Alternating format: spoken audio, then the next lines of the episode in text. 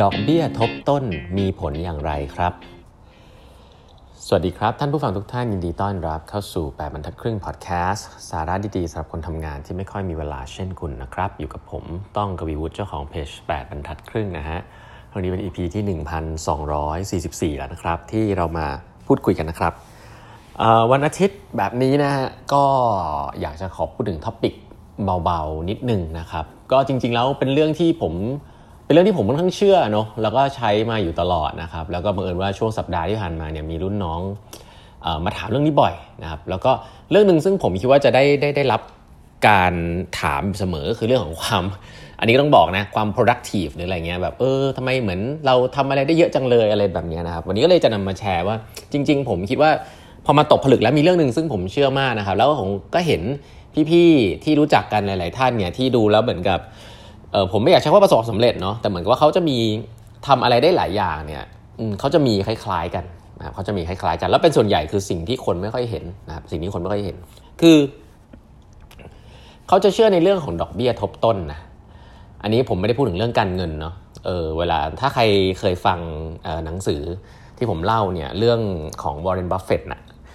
จะรู้ว่าดอกวอร์เรนบัฟเฟตต์เนี่ยเชื่อเรื่องนี้มากนะครับ แล้วก็หนังสือที่ดังอีกเล่มหนึ่งซึ่งมีคนมาพูดถึงเยอะช่วงหลังๆเนี่ยชื่อ psychology of money เนี่ยก็พูดเรื่องนี้เยอะนะครับว่า เรื่องของการลงทุนเนี่ยมันต้องค่อยเป็นค่อยไปพอสมควรนะสำหรับคนที่เป็นสาย VI ลองนึกภาพว่าถ้าคุณสามารถที่จะลงทุนนะได้สักแบบ return สัก10%น่ะต่อปีอะแล้วก็แบบทบทบต้นไปเรื่อยๆอะไรอย่างเงี้ยจริงๆมูลค่ามันมหาศาลนะถ้าคุณทำได้ เหมือนเดิมเป็นระยะเวลาต่อเนื่องและยาวนานนะครับ ผมว่า concept นี้มีความสำคัญมาก ๆเลยนะฮะเพราะว่าหลาย ๆ ครั้งเนี่ยเวลาเราเห็นอะไรในในในชีวิตเนี่ยในรอบข้างเนี่ยเราจะเห็นในภาพใน social media ซึ่งภาพใน social media ส่วนใหญ่เนี่ยนะครับมันจะเป็นภาพที่เขาเรียกว่าอะไรภาพที่เหมือนกับเป็น snapshot อะว่าเฮ้ยสำเร็จแล้วก็เอามาลงเฮ้ยอันเนี้ยพอมันดูดีแล้วก็เอามาลงนะคือ social media เนี่ยผมจะใช้คำว่าเราจะหันหน้าที่เราอยากให้คนอื่นเห็นนะครับ อันนี้ก็เป็นเป็นสิ่งที่ผมคิดว่าเป็นเรื่องปกติเนาะเพราะฉะนั้นเนี่ยอันนี้อย่าเป็นเรื่องที่เกิดขึ้นนะครับเผื่อน้องๆ หรือเพื่อนๆไม่ไม่ไม่ทราบเนี่ยเราก็จะรู้อยู่แล้วว่าโซเชียลมีเดียเป็นภาพที่เราอยากให้คนเห็นนะครับ ทีนี้มีภาพอะไรบ้างซึ่งหลายๆคนอาจจะไม่ได้เห็นนะครับ เวลาที่เราเราฝึกฝนตัวเองนะครับ เราทำอะไรจนกว่าจนกระทั่งเราจะมาโชว์มาแชร์ว่าคนทำอะไรสักอย่างหนึ่งได้นะครับ ผมใช้คำนี้ก่อน ผมใช้คำว่าอยากให้ลองนึกภาพดูนะครับว่าถ้าเราพัฒนาตัวเองได้หนึ่งเปอร์เซ็นต์นะลองนึกภาพนี้ คุณคิดว่าถ้าคุณพัฒนาตัวเองได้หนึ่งวันเนี่ยหนึ่งเปอร์เซ็นต์คือทุกๆวันเนี่ยคุณสามารถพัฒนาตัวเองได้หนึ่งเปอร์เซ็นต์นะหรือชีวิตคุณมีร้อยหนึ่งอะเพิ่มแค่หนึ่งก็พอนะครับแต่คุณทำอย่างเงี้ยทุก ๆวัน คุณทำหนึ่งเปอร์เซ็นต์ในทุกๆวันนะครับคำถามก็คือว่าในในหนึ่งปีอะคุณจะกลายเป็นคนแบบไหนนะครับ อันนี้เนี่ยคุณลองกดเครื่องคิดเลขดูได้นะครับ อันนี้เป็นมหัศจรรย์ตัวเลขนิดหนึ่งนะ ก็คือคุณกด 1.01นะฮะยกกำลัง 365 นะครับ คุณจะได้ตัวเลขหนึ่งออกมาครับ คือตัวเลขนั้นเนี่ยสามตัวเลขนั้นคือ 37.7 นั่นหมายความว่าอะไรครับ หมายความว่าถ้าคุณพัฒนาตัวเองนะครับ แค่วันละ1%นะของสิ่งที่คุณเป็นอยู่เนี่ยเมื่อสิ้นปีแล้วอะคุณจะดีกว่าเวอร์ชั่นตอนต้นปีอะ37 เท่า หรือ 3,700%เปอร์เซ็นต์ เป็นอย่างนี้เลยนะฮะคุณลองกดตัวเลขเลย อันนี้คือแบบเป็นแมทเลยนะ อันนี้คือเป็นแมทเลยนะ หลายๆครั้งเนี่ยเวลาเเพราะฉะนั้นเรียกคุณสมบัติของคนที่จะประสบความสำเร็จเนี่ยผมว่าอันหนึ่งเนี่ยที่สำคัญเลยคือความ consistency นะคุณไม่ต้องเพิ่มวันละหนึ่งเปอร์เซ็นต์ก็ได้อะคุณเพิ่มวันละแค่ครึ่งเปอร์เซ็นต์ก็พอ ก็ยังเยอะอยู่ดี แต่เทียบกับคนที่ก้าวไปวัดได้วันหนึ่งสิบเปอร์เซ็นต์แต่อีกอีกอีกสองวันถอยลงมาห้าเปอร์เซ็นต์ได้เพิ่มอีกสิบเปอร์เซ็นถอยลงมาสิบเปอร์เซ็นอย่างเงี้ย อย่างเงี้ยถ้าคุณไปกดเครื่องคิดเลขดูคุณจะพบว่าจริง ๆ แล้วจำนวนคุณค่าของมันที่ได้จากจากตัวเลขเนี่ยมันจะไม่เยอะนะมันจะเยอะเท่า consistency ไม่ได้ 1%ทุกๆวันปีหนึ่งครับหรือว่าครึ่งเปอร์เซ็นต์เนี่ยดีกว่าที่คุณได้เยอะๆ ครั้งหนึ่งแล้วครั้งต่อไปคุณก็เสีย แล้วคุณก็ได้เยอะๆ แล้วคุณก็เสีย มันเหมือนเล่นหุ้นเลยนะฮะคือคนที่เชื่อในเรื่องของความแบบ speculative เนี่ย เขาก็จะอยากได้อะไรเยอะๆ เป็นก้อนๆ ใหญ่ๆ ใช่ไหมการพนันอาจจะเล่นฟิวเจอร์เล่นอะไร เวลาได้ปุ๊บเนี่ย แล้วทุกทุกคนจะคิดอย่างนี้ฮะ เวลาได้เราก็จะเลิก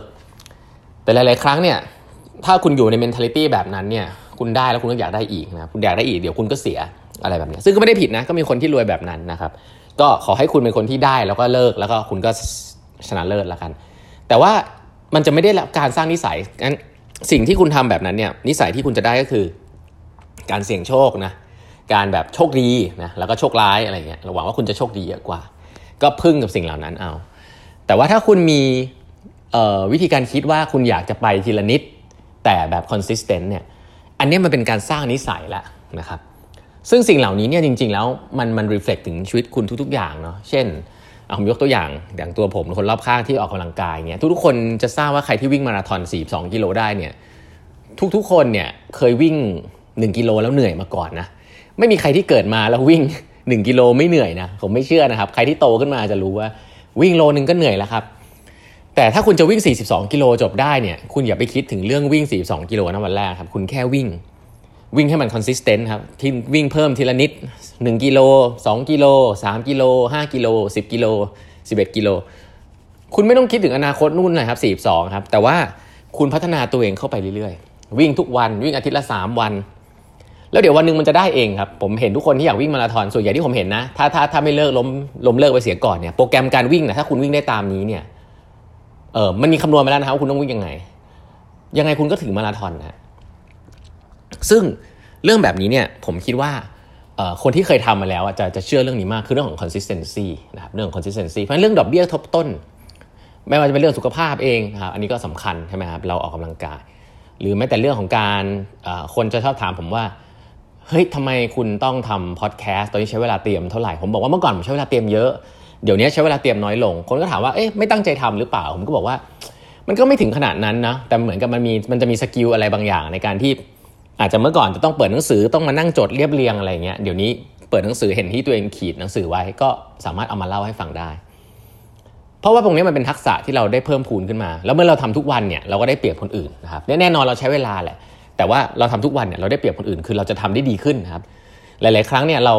ค่อนข้างจะไม่นึกถึงนะครับการพัฒนาตัวเองในมุมของว่า ถ้าเราทำของเดิมทุกๆวันเนี่ยตัวเราเองจะทำสิ่งนั้นได้ดีขึ้นนะครับ แล้วก็จะสามารถพัฒนาสิ่งเหล่านั้นได้ดีขึ้นเรื่อยๆนะครับโดยที่เราตั้งไว้ก่อนว่าเราจะทำทุกวันทำทุก ๆ 2 วันอะไรแบบเนี้ยเพราะฉะนั้นแล้วการทำซ้ำเนี่ยมีตัวเลขหนึ่งซึ่งอยากจะฝากไว้เลยก็คือว่าคุณทำอะไรสักอย่างเพิ่มขึ้น 1%ต่อปีเนี่ยคุณตั้งไว้เลยนะอะไรก็ได้นะครับให้ให้มันดีขึ้น1%ทุกๆวันเนี่ย ปีหนึ่งตัวคุณจะเป็น 37 เท่าของตัวคุณนะต้นปี ซึ่งมันคือแบบซูเปอร์แมนอะมันคือแบบมันดีขึ้นมากนะก็ต้องดูดีๆว่าเฮ้ยคุณจะโฟกัสกับเรื่องอะไรแล้วก็โฟกัสกับเรื่องนั้นไปเลยนะฮะคนอยากเริ่มอ่านหนังสืออ่านหนังสือวันละหน้านะหรืออะไรก็ว่าไปใช่ไหมออกกำลังกายก็ว่าไปนะครับเช่นเดียวกันครับ แล้วถ้าคุณทำนิสัยเสียนะทำตัวเองให้แย่ลงกว่าเมื่อวานเนี้ยขี้เกียจขี้เกียจกว่าเมื่อวานเนี้ยหนึ่งเปอร์เซ็นต์ทำอย่างนี้ยทุก ๆ วัน คุณเป็นคนที่ท้อแท้กับอะไรง่ายๆทุกๆวัน ปีหนึ่งนะฮะจากที่คุณมีอยู่หนึ่งร้อยอะคุณจะมีเหลือแค่สองลองไปกดเครื่องคิดเลขดูได้ครับ 0.99 ยกกำลัง 365 ครับ ถ้าคุณลดตัวเองลงมาวันละหนึ่งเปอร์เซ็นเนี่ยสุดท้ายเนี่ยคุณจะกลายเป็นเศษซากอะไรของตัวเองไปเลยนะ คุณจะกลายเป็นคนที่แย่ไปเลยนะครับ เพราะว่าคุณปล่อยให้ตัวเองเนี่ยแทนที่จะพัฒนาตัวเองขึ้นไปนะครับ คุณกลับปล่อยให้ตัวเองเนี่ยลดลงมาเรื่อยๆ การดอกเบี้ยทบต้นเนี่ยทบขึ้นไปอะก็ได้สายเจ็ดเท่า แต่ถ้าคุณปล่อยให้ตัวเองต่อยปะละเลยลงมาเนี่ยแน่นอนแหละเวลาที่สูญเสียไปนะครับแล้วก็ตัวคุณก็แย่ลงนะในขณะเดียวกันอาจจะแย่กว่าเดิมเพราะว่าโลกมันหมุนไปล้วคนทุกคนเขาก็พัฒนาตัวเองมากขึ้นล้วสิ่งเหล่านี้เออไม่ได้จะมาพูดให้รู้สึกกดดันเนาะแต่แค่จะพูดว่าหลาย ๆ อย่างเนี่ยเราเราอยากจะประสบความสำเร็จหรือทำอะไรที่มันดูยากมากเนี่ยจริง ๆ มันเริ่มต้นจากก้าวของวันนี้วันพรุ่งนี้เลยนะครับว่าคุณสามารถจะเปลี่ยนแปลงตัวเองให้ดีขึ้นได้หนึ่งเปอร์เซ็นต์หรือเปล่า แล้วก็โฟกัสกับการเปลี่ยนแปลงตัวเองให้ดีขึ้น 1%ในทุกๆวันครับเล็กๆ น้อยๆเล็กๆน้อยๆนะครับก็จะสามารถทำได้ เพราะว่าตัวเลขนะทุกอย่างในโลกใบนี้เนี่ยสุดท้ายนี่คือความจริงของโลกอันหนึ่งฮะที่อ่านหนังสือมาเยอะๆก็คือ การทำอะไรซ้ำๆทบต้นเนี่ยหรือแม้แต่การลงทุนเองก็ตามเนี่ยสิ่งนี้ทำให้ผู้คนร่ำรวย แล้วก็ประสบความสำเร็จมาเยอะแล้วนะครับเพราะฉะนั้นพาร์ทนี้ในสัปดาห์ที่แล้วมีคนถามมาเยอะเรื่องนี้ก็เลยจะฝากไว้ว่าเฮ้ยแนวคิดนี้ผมคิดว่าน่าจะจริงนะก็ ลองเอาไปใช้กันดูได้นะครับ วันนี้เวลาหมดแล้วนะฮะ ฝากกด subscribe แบบทัดครึ่ง podcast ด้วยนะครับ แล้วพบกันใหม่พรุ่งนี้นะครับ สวัสดีครับ